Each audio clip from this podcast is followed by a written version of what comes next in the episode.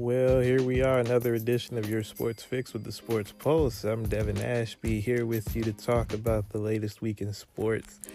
And I gotta tell y'all, this this stretch of games that we got coming up, whether it's the NFL and especially in college football as their season winds down, is going to really be great.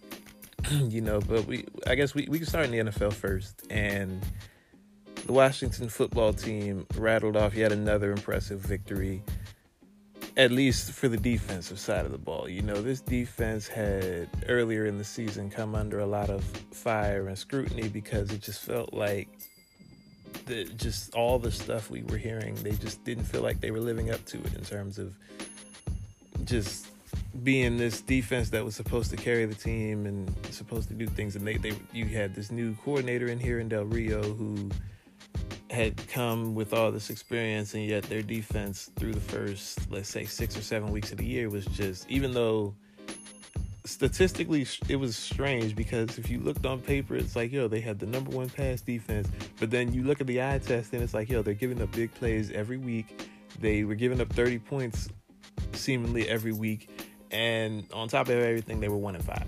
You know, so add all that together, and then there were people who were even going as far as to call uh, Chase Young a bust and overrated and all this other ridiculousness. But you know, over the last several weeks since then, they've rattled off a couple of impressive wins. Most notably, obviously, the one a couple weeks ago against Pittsburgh. But once again, against the 49ers, they balled out. You know, you sco- they they won the game 23-15, both of their touchdowns coming courtesy of the defense.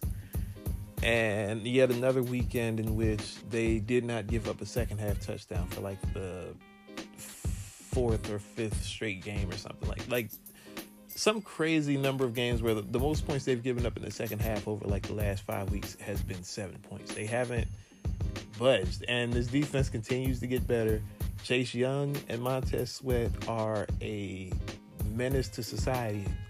you know, like the two of them, and Chase Young especially has been like obviously we don't talk enough about Montez Sweat because Chase is getting all the attention on the other side. Sweat literally wrecked an entire drive by himself. A crucial drive at that early, like late in the game, and I believe in the fourth quarter, when they were um, drive when it looked like the 49ers were driving and were trying to either tie the game up or you know put themselves in position to do whatever sweat forced the holding penalty and then on the fourth down he forced a errant throw by the quarterback Nick Mullens that was caught but well short of the sticks. Like you know sweat single-handedly won the game on the final drive. Chase young did all the dirty work in the middle. Like he think he forced a fumble. He had a sack. He had a pass deflection. He recovered a fumble, obviously, that he returned for a touchdown. That was, you know, the big play of the week. This dude is unbelievable, and he's just running away with this Defensive Player of the Year trophy. Like it's it's not even close at this point between him and whoever the second, third people are. So I mean, this dude has been as advertised, and it's ridiculous and shameful that the words bust were even used to mention him at any point this year. You know, I saw it floating around on like social media mostly, but yeah, it just it's crazy to think that people were saying that a couple weeks ago after that Lions game when he had that bad penalty, which everybody has at some point. You know, it wasn't nothing ridiculous that he did, but yeah, I mean the point is this defense has picked up the slack a lot of the time for this offense, and the offense, hopefully, as they continue to find themselves and figure out things, especially at the quarterback position, you know, the defense is going to continue to carry the slack for them. But you look at you look at the offense and they're hurting right now. You know, um, Alex Smith is dealing with some injuries, and you know we're seeing looks like Dwayne Haskins is primed to get another chance to prove that he can be a franchise quarterback. And I mean, it could potentially be the last chance he gets. We don't know. But he's up again. And then obviously Gibson's been hurt. You know, but they, they, they got some things to figure out. But this defense is going to hopefully help them. And now they have some tests over the next couple weeks that you just hope that their momentum that they've built over the last couple weeks is not for nothing. You know, so we shall see what they do and hopefully they carry from there, you know, because they got a lot still left to prove with a lot of season and this division is still open wide open. Even granted that it's essentially a two man race now, it's still anybody's to win. You know, and especially when you look at like the Eagles, for example, have seemed to find something with Jalen Hurts at least for for for a week. Because He looked really good against the New Orleans Saints, who are supposed to be a Super Bowl contender and one of the top defenses, and he looked really good against them. Now, can he continue that over the last couple weeks, assuming that he stays the starter? I don't know, but I mean, it seems like something with them is picking up. Obviously, Dallas mathematically is still in it. I don't know how much their hearts are still in it, but they're still in it mathematically. So this division is not over by any stretch. And then, of course, the Giants are hanging around on that top as well. So this division is not wrapped up by any stretch. So every win from here on out is crucial. That's why you just wonder, you hope that they can keep this momentum going, you know?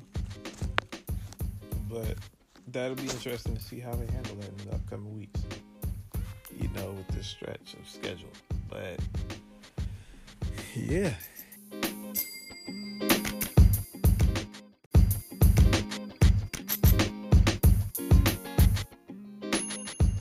Guess to go on to the next topic at hand, the college football playoff is officially upon us.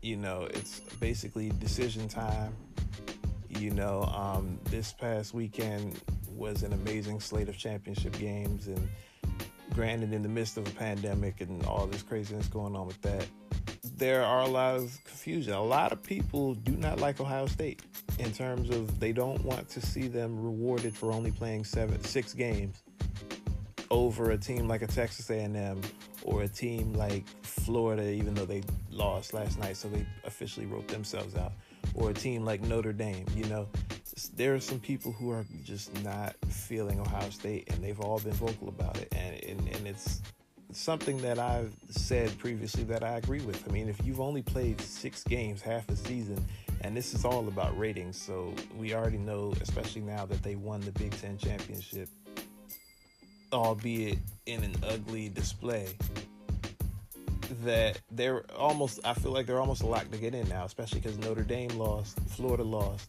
A and M won, but they didn't play in an SEC championship. So you just wonder. I mean, this this playoff this year is probably going to be more interesting than any of the other ones, just because of everything with the pandemic. Like, I mean, how do you? It just it's a lot to to to go over, and I just feel like obviously it's all fraudulent because of the circumstances, but it's crazy. I mean, it's it's really crazy. I mean, granted, you're gonna end up getting this. We already kind of see where this is going. Like, I just at the end of the day, I feel like it's gonna end up being my personal top four. I feel like Alabama is is well, no, I feel like Clemson is number one, Alabama is number two, and number three and four really don't even matter. I feel like because at this, at the ultimately, I feel like we're just gonna end up seeing Clemson and Bama again. But my three, if I had to pick a three, I feel like Ohio State will end up being three, and then maybe they s- squeeze A and M in there at number four. I can see something like that happen you know, especially because Florida lost. They have three losses now, so it's like it'd be hard to put a three-loss team in the playoff period, let alone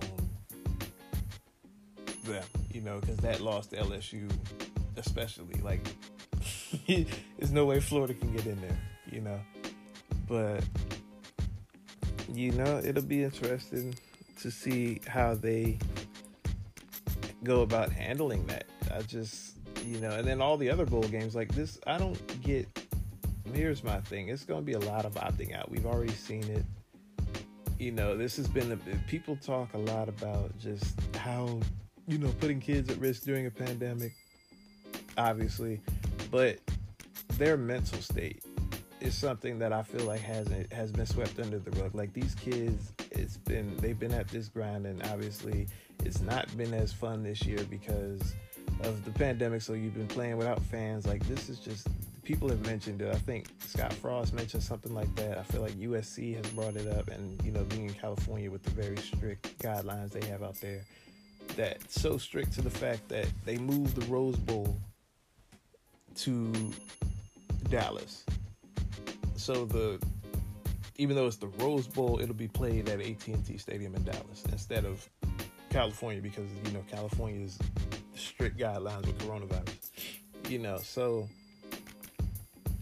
all that to say that, bro, I mean, this has been a grind on everybody, but nobody more than these kids who are out here working in the midst of a pandemic without being paid for it. And, you know, yeah, so it's going to be a lot of bowl opt outs, I feel like. And, you know, you got, like, whether it's Florida, whether whatever. I mean, this bowl season this year seems almost pointless.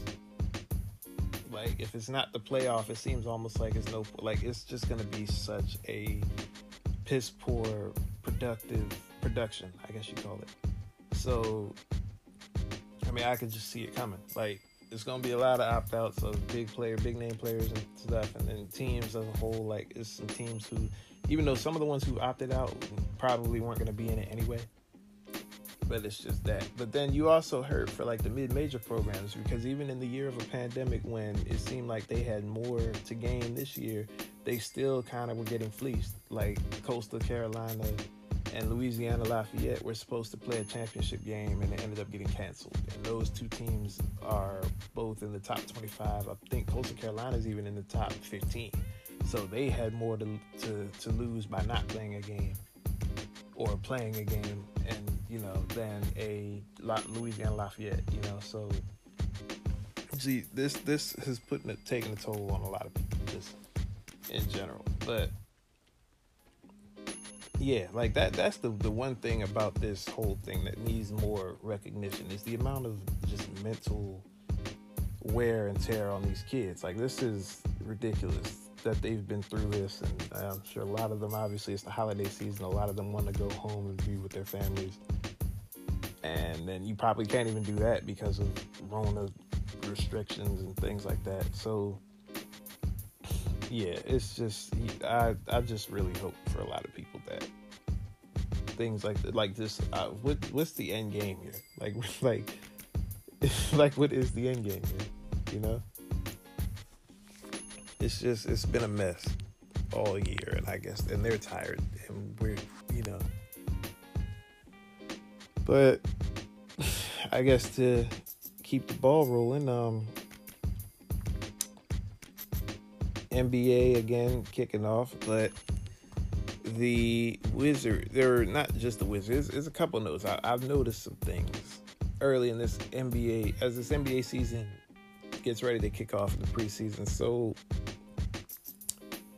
the Brooklyn Nets are about to really catch some people's attention. Kevin Durant looked absolutely awesome. And granted, it's a preseason game. I get that, all that, whatever but his first game back in the court in more than a year, he looked phenomenal.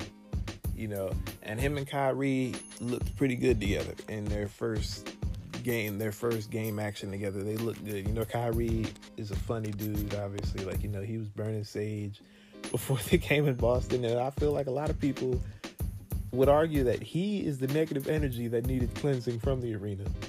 Yet he's burning sage as if whatever he's the one that they need to be burning sage against.